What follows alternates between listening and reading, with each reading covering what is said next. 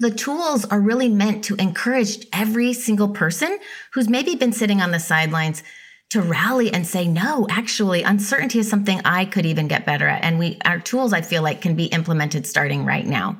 They're not meant to throw people off. Hello, and welcome to The Melting Pot. I'm your host, Dominic Monkhouse.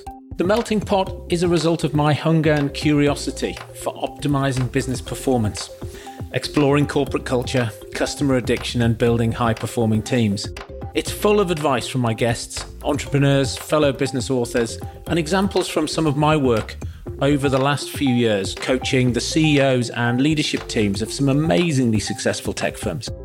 The Melting Pot is my attempt to synthesize what I've learned along the way to help you build a highly scalable business and realize the potential of your life's work.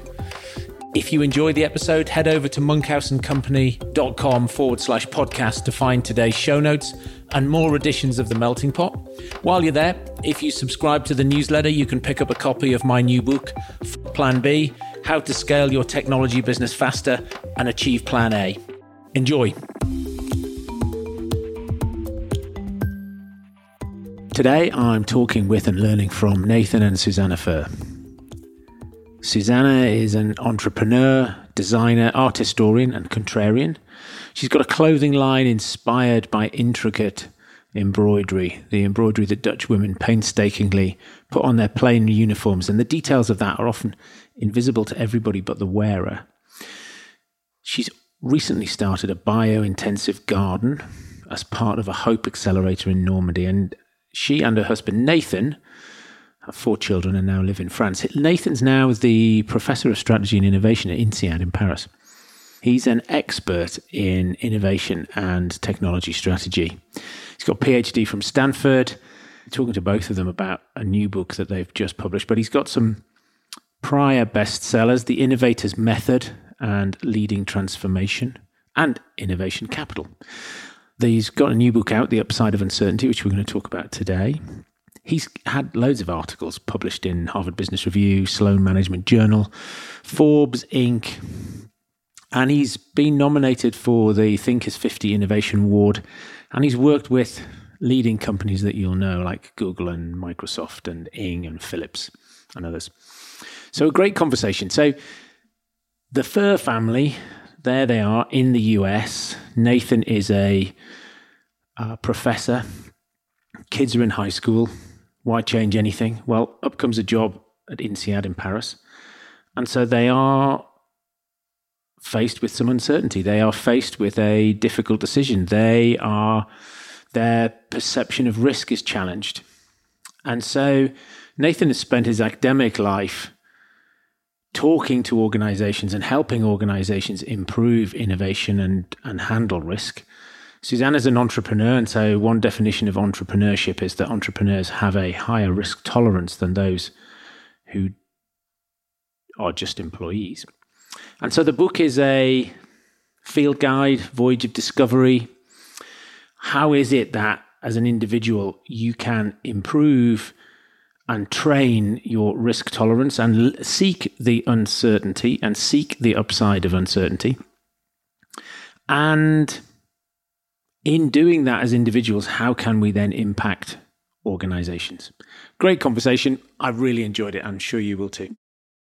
Hi, I'm Susannah Furr, and I'm an entrepreneur and designer and co author on the book, The Upside of Uncertainty with Nathan, who we've been married to for 26 years. And I'm obviously Nathan. I'm a professor at INSEAD. Um, I research and teach about innovation and technology change. And um, really, this question of uncertainty is deeply tied to all of those topics. So we're excited to be here. Well, it's great, great to have you here. So, what, what was the genesis for this book then? really uh, different sources for for the two of us. So for me, I've been interviewing innovators for the last 20 years. And one thing you see and you recognize right away is that we admire the new things they did, the new businesses, the opportunities, the change, the transformation. We love those things.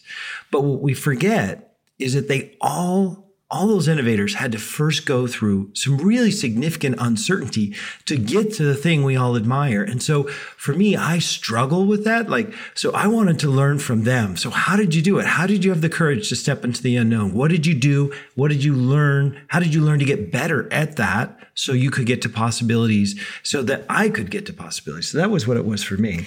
And for me, I was saying all along, Nathan, we're doing uncertainty. Look, keep keep doing this with me because I was finding that everything we really cared about in our lives were things that when we'd taken risk, when we'd gone into the unknown and then thrived and and loved where we were. And so I wanted to add that human element to the book. I wasn't joining Nathan on the on the initial interviews and then ultimately I realized okay, we need to write to the human inside the manager. Uncertainty is such a personal it lands in our our physical body, so we need to talk to the human inside all these people making decisions and and really encourage people, hey, it's a portal to possibility. So Nathan, you're you're an academic and you're recognizing in yourself that you'd like to embrace more uncertainty. And Susannah, you're like you're an entrepreneur and you've spent your life embracing uncertainty. Have I did, I get that right? Good summary. Yeah. but, but here's the thing: as an academic, here's here's the funny thing. The great thing about being an academic who uh, sees the benefits of uncertainty. And, and what I mean by the benefits. So, listen, I want to acknowledge that there are downsides to uncertainty, uh, particularly the uncertainties we don't choose, the things that happen to us. So, I want to acknowledge that. And but but our thesis is you don't really need our help to, to know about those things. Um, what you need is our help to get through the uncertainties, whether they're uh, ones you need to step into, have the courage to try something new, or whether it's something that happened to you. So the great thing about being an academic who feels it is I went out to all these literatures to say like, okay, so what do we know about how to get better? And it was very clear from you know, research in domains with names like ambiguity tolerance or uncertainty avoidance or resilience that people could get better. But I still found the answers really unsatisfying uh, and and the sense of unsatisfying in terms of how like i wanted practical tools for me and so that was really the quest of this project that led to the upside of uncertainty is okay, what are the tools? So, like the, the underlying idea is familiar, but what I think we're hopefully adding is the assemblage of how. And also, did you find when you went to speak to people, you know, so often there's a there's some great video. They talk to tennis players and they say, "How do you do a backhand, you know, lob shot?" And the tennis player and the coaches will tell you what they do, and then they look at the video and what they actually do is not what they think they do. So, did you find people who embraced uncertainty, but they didn't know how or why? It was just that it, some people it's easier than others. That sort of that human feeling that Suzanne was talking about. Well, I think the the secret that innovators have learned that we were hoping to convey is that they realized that all these uh, the great things in their life only came after stepping to uncertainty or having uncertainty happen to them and say, well, how do I rethink and reinvent this? So that's like the secret they've learned. But you're right that sometimes they had a hard time really unpacking it. And a great example of that. So we came up with over 30 plus tools for navigating uncertainty, and, and they fall into four categories. Uh, very briefly, uh, reframing uh, uncertainty from something to fear to that other side of the coin. What's the possibility here? Number two, priming or preparing for uncertainty. Uh, things you could do in advance to be more calm when it happens or when you step into it. Number three, do. There's ways to take action that lead to a greater probability of, of a positive outcome or an outcome you would like uh, in uncertainty. And four, sustain. How do you sustain yourself through the challenging emotions? So a great example of that where what they say is a little different what they, what they do, but has a lesson in it is in prime. So prime is about what are the actions we can take to be ready or to be calmer when uncertainty happens. And one thing we noticed that was really curious is when you talk to them about uncertainty, they would say some pretty uh, you know, provocative things like I love uncertainty or I eat uncertainty for breakfast. I mean, that kind of, yeah, like super. And I was like, whoa, I'm not that. Yeah, yeah. So I, I don't, I don't, I, most of us don't. Like most of us are like, I'm terrified of uncertainty.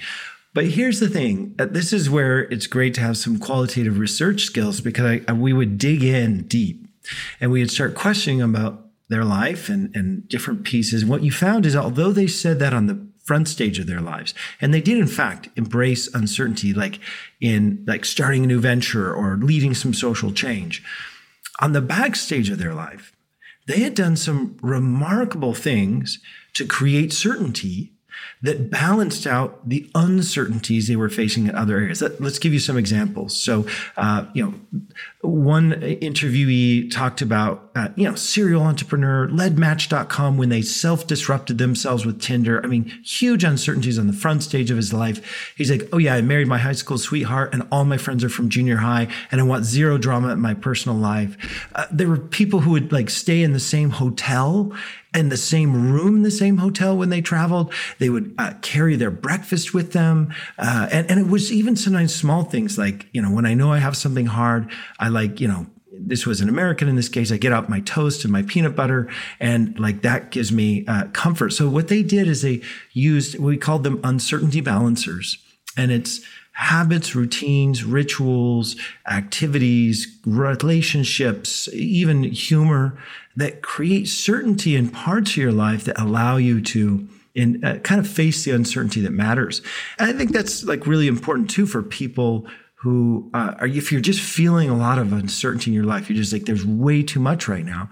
We would really challenge you to say, what are those uncertainty balancers? And so that whole uncertainty drives cognitive load and the whole Steve Jobs wear the same jumper every day just gives you capacity to overcome the load that uncertainty brings, which allows you to then embrace it rather than run away from it.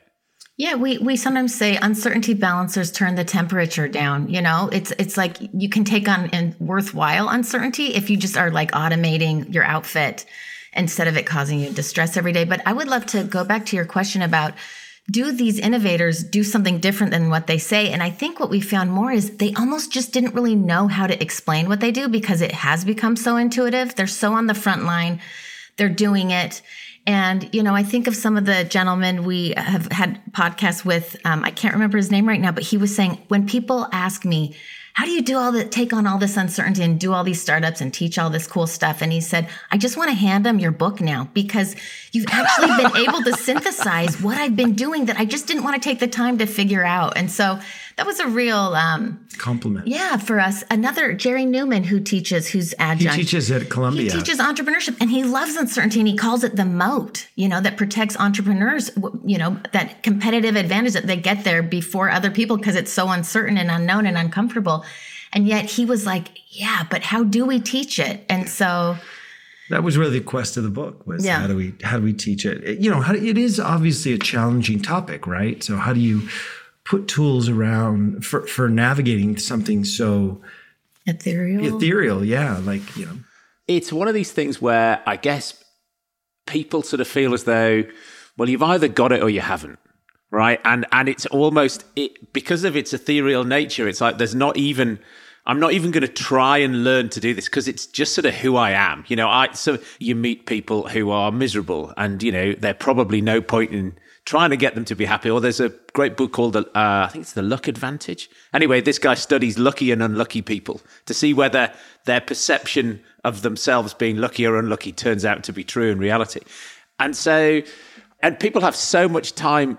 So di- it's so difficult to change things which are much solider, like getting fit or losing weight, or you know, it's um, becoming more comfortable with uncertainty. Seems, you know, sort of almost out of reach.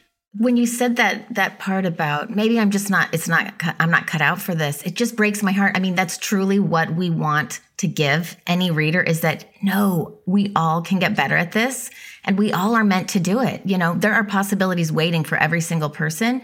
And so, you know, I think of my mom who's in her 70s when she read the book, she said, I wish I had longer to live because I feel really hopeful right now. I mean, she did cool stuff. She started a, a brick and mortar shop when she was in her 60s and she'd never really had a career. So she was a brave person. But also, the tools are really meant to encourage every single person who's maybe been sitting on the sidelines to say, to rally and say, no, actually, uncertainty is something I could even get better at. And we, our tools, I feel like, can be implemented starting right now. They're not meant to throw people off. How much of so I just think about my own sort of entrepreneurial journey. And I think, you know, my uncle was an entrepreneur, my mother was an entrepreneur, but my father wasn't. Right. And so I just, I look to, you know, inspiration in childhood. How much of it do you think your initial thought pattern is a result of your nurture versus nature? So, uh, one of my co-authors, who's an applied neuroscientist, and they study these things. Um, you know, what the latest uh, in the field suggests is that everything in our life is a function of genes, experience, and learning. So, the, everything we, we come with some genetic predisposition. So we can acknowledge that some people do come with a genetic predisposition to with a little bit more comfort with uncertainty. But that's not all of it.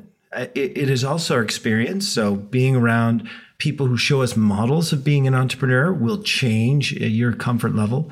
But then lastly, learning and that we can learn to do this better. And one of the things I would highlight is for how long we many of us perceive something like intelligence as a fixed attribute and then uh, you know my colleague at stanford carol dweck really challenged that with the growth mindset and showed that actually it was how you approach problems that determined whether your intelligence was fixed or not and, and i would say that same thing with uncertainty because I, and i guess i say that with like personal confidence because I have struggled with and been terrified of uncertainty. And I have seen my ability really rapidly increase. And, and I would just say, you know, we live in a world where we take like a competence, you know, something we consider to be like a, a domain area or practice area, like say marketing or finance. We take that as like somehow that's reality. But like if you went back before the industrial revolution, everything we do in modern management, marketing, finance, operations, none of those disciplines existed because they didn't need them. Every business was a small business, except, except for church and state, but every business was a small business of 30 people or, or less in a workshop. You didn't need finance, you didn't need operations. But technology changed that world to create a landscape of massive businesses. And suddenly we needed these new competencies to navigate that world. And, and what we're saying is, you know, there's always been uncertainty uh, there's a lot of evidence that uncertainty has really increased, and we could talk about why and all that. But uh, we're proposing you need that competence in this world. And so we need to get serious about developing this because we could be better at it. But when we're not, when we have no tools, we fall into traps. We fall in, and I see this. I was just with a very large organization that was about to make the wrong decision. It was the low risk decision, but it was the wrong decision. And that's what happens is we fall into these traps thinking that low risk equals good when in fact it's it's actually the wrong thing for what we're trying to accomplish. So so how do we develop this competence, these tools? You might feel as though I'm trying to not talk about the tools, but I, am trying to do that. I'm trying to do that deliberately to try and make sure that I've got the context before before we dive in. So there's two other things that occur to me that might. Uh, so my daughter, who's eight, right at the minute, is has decided that anything that, from her perspective, feels uncertain, she's not going to do. And so I'm I'm hoping that there's some tools in there that might help me as a parent. And then I was talking to Nic Marks, who's the CEO at um, Friday Pulse, which is a tool that measures employee happiness. And we were talking about employee reluctance to go back to work. And he was talking about some research that shows that as human beings, it is very difficult for us to get right how something will make us feel in the future. We sit here and we think about how something will make us feel. And then when we do it, how we feel is totally different. It's all, you know, so when, when that whole, right, you've been working at home for two years, right, you need to come back to the office. I don't want to go back to the office. Right. And there's a whole load of feelings. But when people go back to the office, actually, they're amazed, they're surprised by how great it was relative to how thought, how, how they thought it was. And so I'm thinking still that's a challenge for many people trying to overcome things like that because that's a sort of that in itself is sort of an uncertainty. You know, I'm here. I am. You're you're now telling me to disrupt everything. What's in it for me? But that's then you're going from sort of feelings to logic, and there's and those two things aren't. You know, you can't overcome one with the other. So that was those two things. I'm I'm hoping to as we get into the tools to see if there's anything in there that uh, either might help the audience or help me as a parent. yeah, yeah. Well, I mean, you know, just in terms of background, I mean, it's important to understand, again, when we go back to the recent studies in applied neuroscience, it is clear we are all wired by evolution to be afraid of uncertainty. And so when you think about, you know, your daughter, that's that's a normal reaction. The problem with that reaction is again, the context has changed on us. Okay. So, you know, 100,000 years ago, like that, that reaction made, you know, that was a good evolutionary reaction to fear uncertainty because there weren't really ben- a lot of benefits. There were, let's say, the benefit to cost of going 100 miles away from home, trying eating something new. Like the, there was a lot of things that would kill you. you'd freeze to death, you'd get poisoned, you get eaten, all these things. And so, so that, so we were wired to fear uncertainty. But what's changed is we don't live in that world anymore. You're not going to get poisoned, eaten, killed by stepping outside your door going 100 miles away. But there are now because technology has brought down the barriers to create, transact, and interact. There are many more opportunities. And so it's like we've got this old evolutionary wiring. And so uh, the mistake I see people make is they choose over and over and over for certainty. Now we all need some certainty in our life. We we will concede that too much uncertainty is bad, but at some point we'll see those decisions start to accumulate, and our life will get incredibly boring it's true.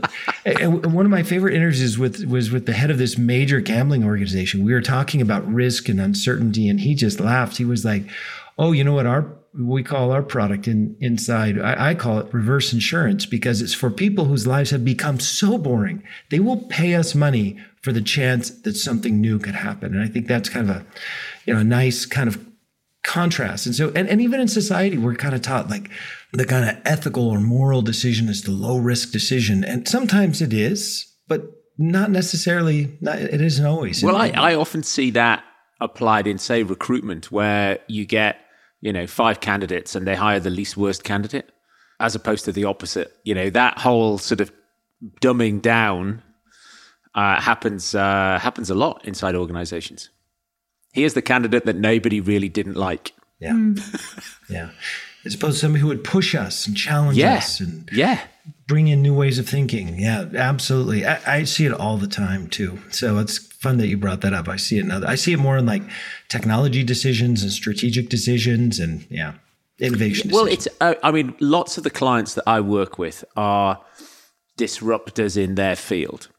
And so often when we are doing some work around value proposition or core customer development, one of the things we say is, I say, tell me about the person who's bought from you, right? And who's your competitor? And so they might be, you know, small business, big brand. The low risk decision for that company is always to take the big brand. The low risk decision is never to buy their solution. So we are looking for a buyer who is predisposed or has a higher risk tolerance than most of the buyers in the industry. Mm. And then it's like, okay, well, let's work out what that looks like. So instead of saying we could sell to 2,000 buyers, it's like, okay, let's try. How do we find the 200 buyers who have a higher risk profile, who are prepared to take the, the chance that our solution will propel their career? and be the right one for the business, as opposed to the one, you know, that old IBM, nobody got fired for buying IBM. It's like, oh God, but nobody got promoted either. I mean, it didn't make anybody's career ever. It was just, it was just the low risk beige answer. I love that. That's very well said. You know, I'd love to go back to that second part of your question about how our feelings often so are not what ends up happening if we actually take the risk yeah. or, or go back to it. And you know, the research I love on that is Martin Seligman's, you know, around learned helplessness. Really, what he found is that we have these negative, these beliefs that we carry around that we really live as if they are fact, and how we can learn to dispute, he says, these beliefs and really go in for figuring out ways to just go with it with more learned optimism. And again, it's learned because we can. It's, we, we often try to say, oh, you're just a pessimist or an optimist. But he says, no, they're learned explanatory styles. You know, optimists see things as not being a personal thing. They see them as happening just once. They don't see it as now I'm a loser forever. Whereas pessimists tend to do the opposite. And I think, I even think of your daughter, you know, for her, it's going to be something where you can get her curious about uncertainty by talking her through some of the tools we can go into, but just where it it can expand her world to see how taking a little risk might get her some really cool outcomes that she's not thinking about, like the adjacent possible or being an infinite game player instead of wanting to control control and manage everything. Oh, t- t- t- totally. I mean, I'm. She said, "I don't want to do that," and I'm going, "Oh God, no!" You know, just uh, you know, no, you ah, so frustrating. So let's dive into some of the tools then. Let's. You said that they fall into sort of four buckets. Do you have some favorites, or are there some that are easier for people to get their heads around? What's the best way to try and step through some of some of these? I think the best place to start always is that first category, which is kind of at that northern end of the of the first aid cross for uncertainty, and it's really about reframing. We've talked a lot about it, but how powerful it is to change in a view of uncertainty is bad and to be avoided at all costs to one of, wow, uncertainty is just the doorway to possibility and I can get better at it. It's going to be where all the evolution and transformation comes from that's going to make me happy. And even reframing, you can start th- getting curious about it by saying, is there really anything in my life that I love and adore and cherish that didn't have uncertainty at some point along the way to, to making it part of my life? And so reframing tools, they're all about finding ways to embrace uncertainty, to see it as possibility, and also to start expanding the opportunities out there. Because sometimes people that are like excited about uncertainty they still keep kind of managing the way they go forward. And so some of the tools like we can talk about an adjacent possible as a reframe is one where you're really we're wanting you to look at what is maybe hovering that would never be chosen because if you're just going at uncertainty kind of still as like a tactical like I will manage and crush this uncertainty. So, yeah, adjacent possible. Is this the opposite of planning? Or and is or is what you're talking about there if you have a plan and you follow the plan too rigorously, that means that you discount this sort of adjacent possible. Yeah, we love planning is good. I mean, in fact, you know, our priming category is is really kind of a planning and preparing toolkit, but I, yes, if you are going so doggedly and not looking at the periphery, you're not going to find as many options. And the adjacent possible is a is an idea taken from biology around evolution that there's these hovering possibilities. So feathers, which were usually used for at first warmth and and mating, ended up being something amazing for flight or the jawbone of fish became our intricate, beautiful ears that can hear so well. So it's kind of coming from evolution, but an adjacent possible is something that is. I love how um, Steven Johnson talks about it. He says it's a hovering, shadowy future that it won't be found unless we're being a little bit more careful and cautious.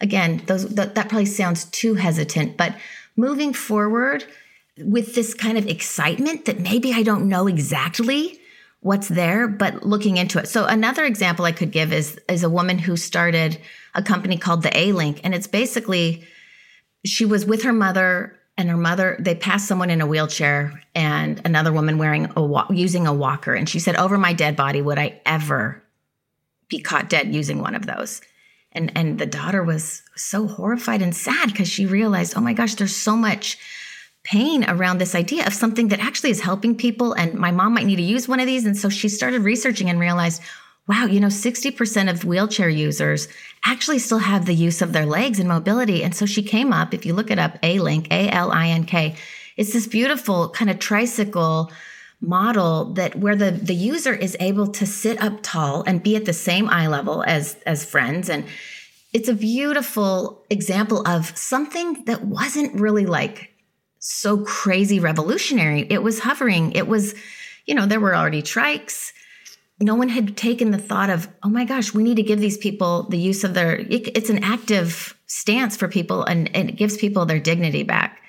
So, but for kids, I think of your daughter, you know, what if you could start helping her get curious about what are adjacent possibles that wouldn't feel too afraid, scary for her? You know? Well, it's funny because I, I, I actually think that I've had some success sometimes by propelling away from the thing that she doesn't want to be rather than trying to persuade her to move towards the thing that I think she would enjoy. And the thing is, every time she does something that initially she's afraid of, she has great fun. Just in her at the moment, there's just this, you know, she'll just say no, and then she'll start to tell you why she doesn't want to do it. And it's so, you know, we've just sort of used some tricks by saying maybe this isn't for people who are as uh, this is for older children. Mm. And she's like, What do you mean, older children? I'm I'm I'm eight. How how could this be for older? And, and all of a sudden, she then consumes it as part of her perception of who she is, as opposed to this thing that she has decided. Because now she's grown up, she's she's so grown up, she's she has a choice. So her saying no to something is about her being, you know, exercising choice for her. I think so. What are the tools that have been most useful for you then, given that you were looking at these people who embrace change and going, I want to be embrace more change. So how have you gone about using some of these tools? Yeah, so I, would say there's kind of two ways in which uh, uh, you know which relate to the two kinds of uncertainty that uh, we try to address in this book. One is uh, the uncertainties you choose or you you face. Like for example, you have the choice to do something new, to start a new venture, to take a new job, to do a new geography, new whatever it may be. So you're going to choose whether you're going to step into the unknown or whether you're going to stay in the certain. And I'd say the other category is when uncertainty happens to you. You, you didn't choose anything, but like you know pandemic happens and and whoa like now i feel so uncertainty so much uncertainty. So one category of tools i, I think is really helpful is this uh, for the you know choosing uncertainty. A couple different ones. Um, one that i think was thinking of is um, Actually, I'm going to talk about one of the reframing ones and then maybe I'll give you a prime one. But the, just very quickly, how do you make a decision, one of those hard decisions about doing something new. And we did this interview a million years ago with uh, Jeff Bezos back in the very beginning. And he, he said something that I think kind of captures it. And then I want to expand on it. And that is, he talked about the decision to start Amazon.com back in a period when the internet wasn't cool or interesting. It was like 1995. Very few people had, a uh, very limited number of people had the internet, had email, any of those things. The internet was this kind of sketchy, wild west place. And he was working in New York City for one of the top hedge funds in the world, D.E. Shaw, and he had this idea about, you know, selling books on the internet. And he told his boss about it, D.E. Shaw. And his boss was like, well, it could be a good idea, but probably better for somebody who doesn't already have a really good job. You know, like, why would you do that? You know, yeah. And, and so that's like, that's like a great example of like a common uh, decision. Like, I have a good situation. Why would I bother something new? Or I have a situation that at least is tolerable. And, and so he talked about how did he make that decision? And he said, he asked himself, if I project myself out to age 80, what will I regret? And he said, I knew then I would not regret trying and failing, but the one thing I would regret is never having tried. So I think in terms of like the stepping the unknown, that's a great place to start. What I, will I regret? We and this goes back to what we were chatting about earlier. We often choose the lowest risk decision, but that's not necessarily the right one. And so, like this organization I was talking about, the lowest risk decision was, you know, stay with the technology solution we've chosen, we've invested in. But in the end, what would they regret? I know they would regret sticking with that in the long run of their strategy that they've chosen. Same thing is true in our lives, you know, and and I guess I would just add some nuance to that rule of thumb. And the first is uh, that from my field of entrepreneurship and innovation, one of the things we talk about is affordable losses we, want to do things that are, you know, we don't want to like bet everything like our happiness, our health, our family. Like that's not what we're talking about. On the other hand, we can also probably afford a, loss much more than we realize. And the second thing we were kind of hinting and we were kind of talking around is oftentimes when you said that thing about people feel differently than they think they will. One of the things we often do in the face of uncertainties, we compare the comforts of our current situation to the discomforts of the uncertainty of the future situation. And I want to be very concrete about this. When we made the decision to move to France seven years ago, life was very comfortable. We had, you know, I was doing great at the university. I was going to have the job for life as a professor. We lived near family and we get this offer to, to join INSEAD, which is this top business school, but way over in France, you know, different language. Uh, it was going to be lower pay, double the uh, the publishing standard, so no guarantee that I was going to be safe. Uh, you know, our kids would have to change in high school. Some one of them would have to change in high school. Uh, all these disruptions, you know, and so as soon as you frame it that way. It's terrifying. Why would you move to France? And, and I think the ways we made that decision and it became obvious is number one, this regret minimization. I actually remember I had a conversation with, uh, with my uh, grandmother who said something profound. She said, Nathan, the way that parents teach their children to live their dreams is by the parents living their dreams. And that was like that regret minimization moment. Because for me, it helped clarify I will regret not doing this. Well, and think about it. We were worrying for them that they were going to hate it, but she reframed it as if you love it and you show your kids, like, this is worth trying, will they love it now? And it's true, they hated it for a Oh, year. yeah. They hated us. And now they love us. Now, every week, at least one or two of our kids is like, thank you so much for moving us over here. I love my life. And one who lives in the US wants to get back. So it's like, Yeah, and I mean, I think, and I think about that comparing the uncertainties. You know, that the trap of compar- comparing the comfortable certainty to the uncomfortable uncertainty. It's true. A lot of those things we feared. You know, initially, I did make less money, and the you know the culture shock was massive, and they hated. You know, the kids were horrified for a year. But actually, the possibilities, and what we should have been doing is comparing the current possibilities to the possibilities of this unknown thing. And so, so actually the possibilities that have come out of that move are massive. And so back when we were making that decision, compare, okay, I've got some comfortable certainties now.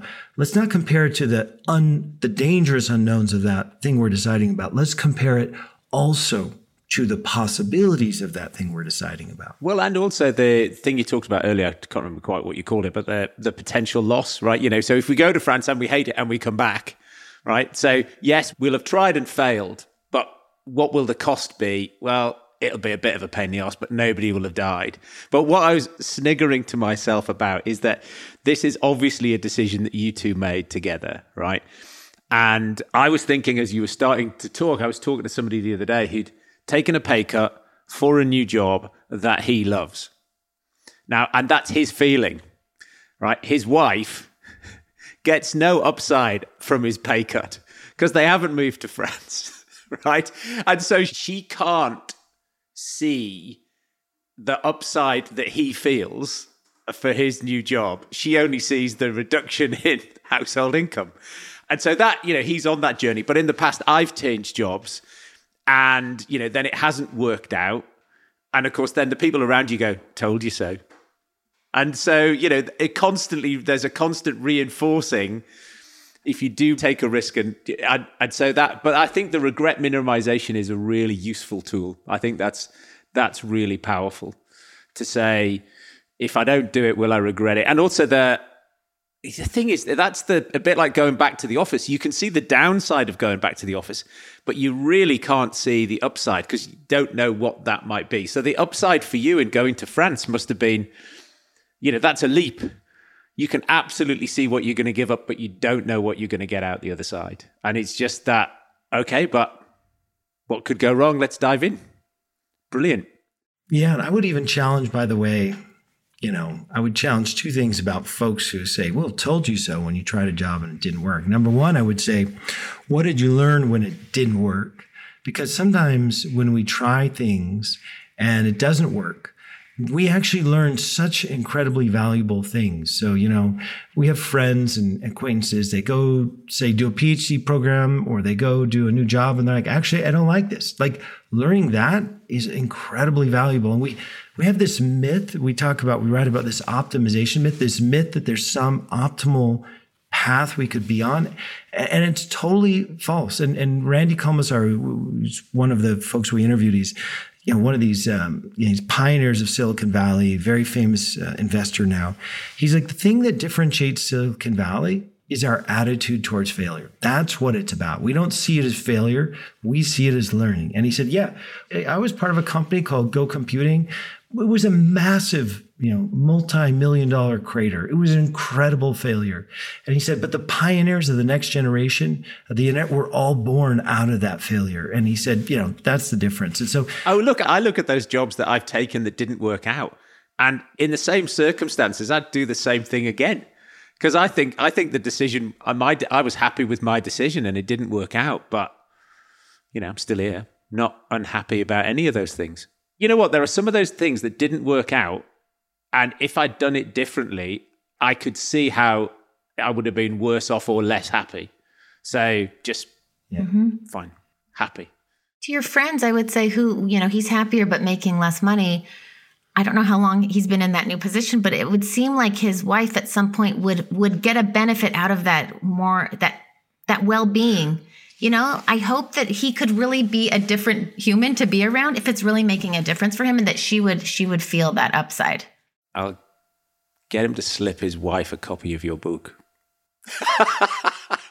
but not listen to this podcast. Who knows what the Yeah, who knows what the adjacent possible could be for her? Maybe he has a little bit more free time. Maybe he's not working such slogging hours. Maybe she has a little bit of time to go do something she's interested in. Uh, No, she definitely. You definitely don't want to listen to this now because he's working longer hours.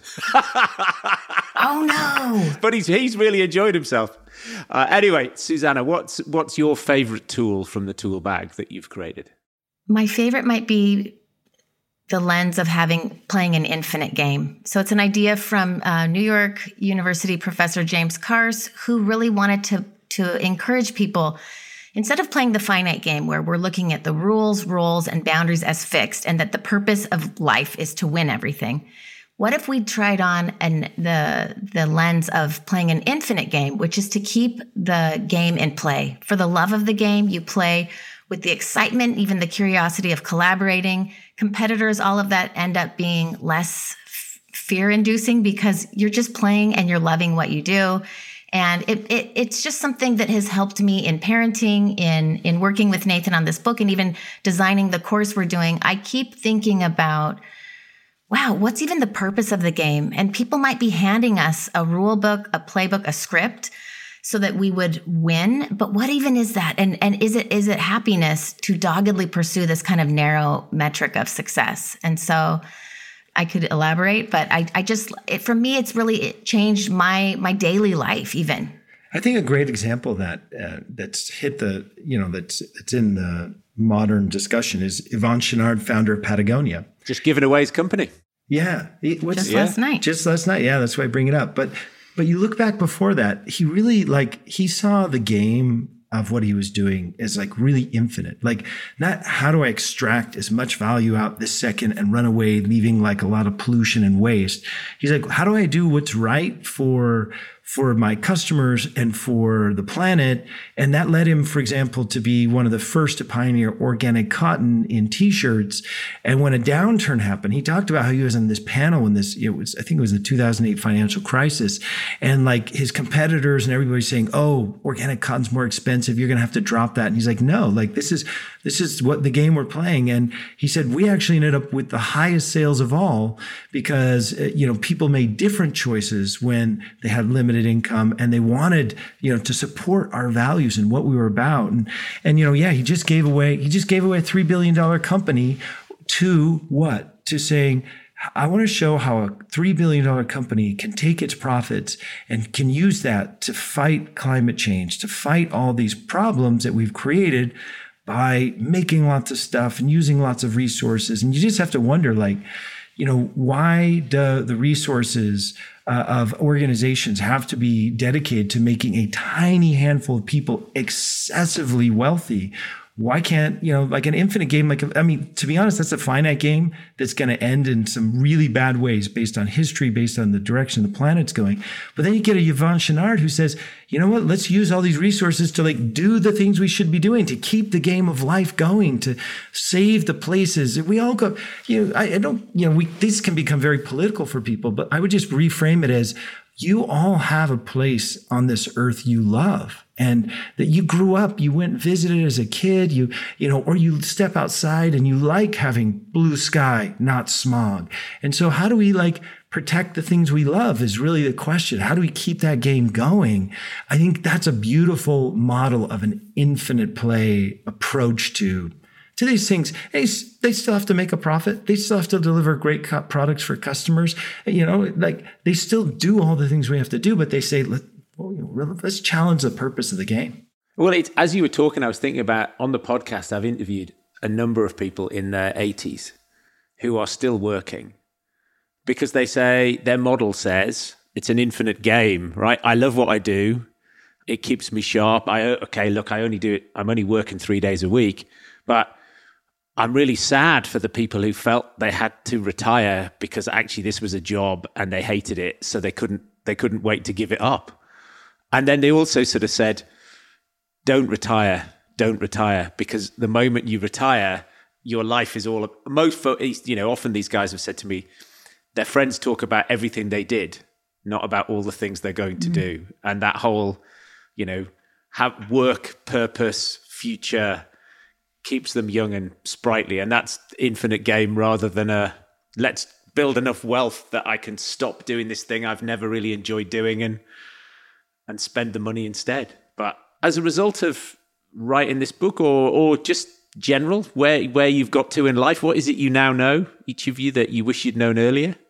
Not with a sense of regret, but just uh I think this book, The Upside of Uncertainty, is about something we all learn in the end.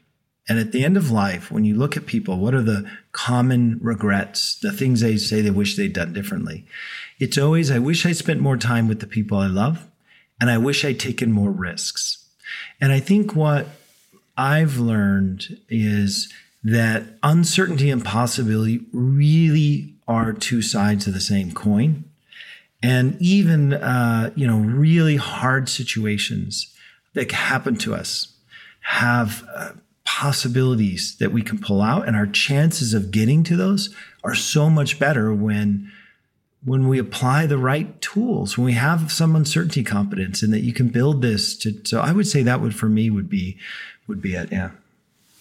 Yeah, I would say, you know, coming from someone who does love uncertainty and, and, felt a natural inclination for it, I still, when things would threaten going wrong, like really wrong, or I felt really responsible for something that was out of my control, I always had so much fear and and thought that I could have done something differently or better really kind of thinking I could have controlled it. And and ultimately after writing this book and really spending time thinking about it and practicing, now I know I have so much less fear going into pretty much any arena with kids having hard things, with with um, career things that I want to do. I'm currently starting a whole new biointensive um, gardening thing, and I'm really out of my element, but I have so much more excitement and curiosity and a different viewpoint of failure. If things go wrong, I'm like, cool, I now know what doesn't work. Let's try this. So, way less fear. And I wish I would have had less stress about things going wrong because it would just, it helps you, you just pivot, you know, you just do something different. As you were talking now, I'm, I'm thinking, so often companies are struggling with, you know, how to manage innovation and you and we've talked really here about at the personal level. Where do we plug this in? Is it the do you plug this in? Does the CEO have to be less happy? I mean, from a personal perspective, impact your own quality of life. But where do you are these tools as applicable in those people driving innovation inside businesses? Do you think? And how do you can you apply these tools at scale inside a business? Absolutely. So um, we we believe. I mean, first off, why does a lot of innovation get stuck, not happen? Because a lot of times the leaders are too afraid of doing something new. So they say they want something new, but when the moment there's a little bit of risk or uncertainty, they they want to shut it down. Which again, it's so ironic because like uncertainty is the moat that protects something new. If there were no risk or uncertainty, your competitors would have grabbed it. It's just like, you know, so, um, but, but here's the thing. So we do believe organizations need to develop this competence to navigate this world of uncertainty. It does start at an individual level. And, and, you know, a leader who doesn't have this will have a really hard time because what they'll do is they'll sow all this kind of panic and distress uh, throughout the organization. So we wrote the book two individuals to, as Susannah would say, the person inside the leader, the person inside the manager. Because when we as an individual leader have that kind of calm and confidence, when we can reframe, we can be so much more powerful. And then we do see evidence that organizations do develop this skill and and using you know i would again go back to this first aid cross for uncertainty. We could translate that into an organizational setting. We've done workshops with organizations help them build this. It's just that we don't have many models from the past of organizations. We have models of individuals but we need to create the models the training for individ- for organizations. Other than the upside of uncertainty are available from all good booksellers. Um, what else do you think people should read? And it doesn't have to be about uncertainty. This could be, you know, anything that you're enjoying now. Great books. You know, we've been talking about Patagonia. I still occasionally reread let my people go surfing. I just think that's great. I wish, in fact, as I was running a company, I sort of got five years in. I thought, oh God, I wish I'd known this. Wish I'd read this five years earlier. What else you've got on your bookshelf that people should be reading? You I have enjoyed The Third Plate by Dan Barber, the chef. Uh, featured in one of the Chef's Table episodes. He's really calling for a new cuisine based on what's good for the soil and wanting to champion farmers and yeah, nutrition, it turns out, is what makes food taste really good. And nutrition only comes from the soil. And the soil, we can regenerate our soils and it's it's beyond, you know, just putting some organic fertilizer on there. So that's a really cool book with great stories. And then I would say anything by Wendell Berry, the poet, novelist, but also essayist who who brilliantly in the 70s was already seeing kind of the disasters of our of our current systems with just we're so busy being experts and kind of focusing on one thing and not seeing the whole picture. So, I would um, say I would encourage you to read anything that is not in your field because the essence of innovation is actually about recombining. So if you want to see things in clever new ways, you need to read things outside your domain. I would so uh, recommend just as a fun, crazy, nutty read. I don't know if you'll get through it, but uh, Finite and Infinite Games by James Carse because it's just one of those books you're like, whoa, wait a minute. This person is thinking about the world so differently. And, and it does make you kind of ask some questions. It's a tough, tough read, but it, you know, it's at the core of that idea. So that's brilliant. Yeah. And you've got a course to teach these tools. Is that, how does that work? Is it synchronous, asynchronous? Are you doing it in person, online? What's the, so what we did is we created a website called The Upside of Uncertainty. So just like the title of the book, The Upside of Uncertainty. And um, on it, we really tried to summarize all the tools to make them available to anybody, anytime. So it's not like you have to go buy the book, but you know, it's, it's a, you know, this, we said this is a skill to develop. It's a competence to develop. So we created this, we're creating, it's almost finished, this asynchronous course where you can, you can check it out and you can basically go through the tools, go through the application or the practice and reflection. Cause it, really, we write a tool and then we have all this reflection and practice activities to kind of like really start putting into use. And then hopefully we want to create community around that. And, and, you know, we'll have you know individual level workshops but also we do organization workshops as well to help companies you know develop this competence in their leadership because it's i mean it just has such a profound impact on the organization. And and we saw this in, pandem- in the pandemic. We saw i saw leaders frame this as the worst thing that's ever happened to us and everybody in the organization just start you know gazing at their navels and worrying and all the energy that could have gone into work and productive forward motion went into worry. And others who framed it as as as their opportunity their chance to to show their principles and be great. And those companies like fired up and did great. And Airbnb was a great example. That Brian Chesky said, "This is our moment. This is our chance to show we're a great company." And they like they did some really profound things for their community and, made it through. You know, eighty percent of their business disappeared in eight weeks, and they made it through in with flying colors. I just think, as you were talking right at the beginning about that. Uh this is a great opportunity. This is our moment. You know what? Even if you don't believe it, you you know, it's like if you're the CEO, chief energy officer, you know, that sort of priming, just force yourself to believe it by repeating it and it has a profound impact on yourself and people around you. Yeah, I would say I would frame it a little differently. I would say what's happening to you is happening to you and, and this is true at an individual level, at a CEO level, at a team level. What's you got dealt a hand of cards. So what are you going to do? Are you going to spend your time uh, creating a lot of worry and anxiety around it, or are you going to just say what's the most positive thing? What's the best possibility we could pull out of that situation? That's really what all the tools in the upside of uncertainty are about: is helping us say, okay, either I need to step into the unknown to to like reinvent, you know, create possibility for myself and my company, or I got dealt a nasty hand of cards. Now what? Thank you very much indeed. It's been an absolute pleasure chatting to you both today. Thank, Thank you. you.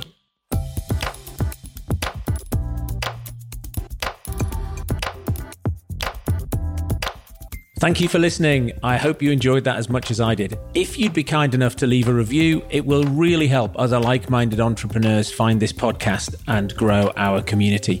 For all information relating to this episode, you can go to monkhouseandcompany.com forward slash podcast, where you'll find some cracking show notes, additional reading, and links relating to our guest. There, you can also find my blog and past episodes of my subjectively not crap newsletter, where I'll update you on the best articles I read that week, some recommended books, and other podcasts. Thanks, and I will see you next week.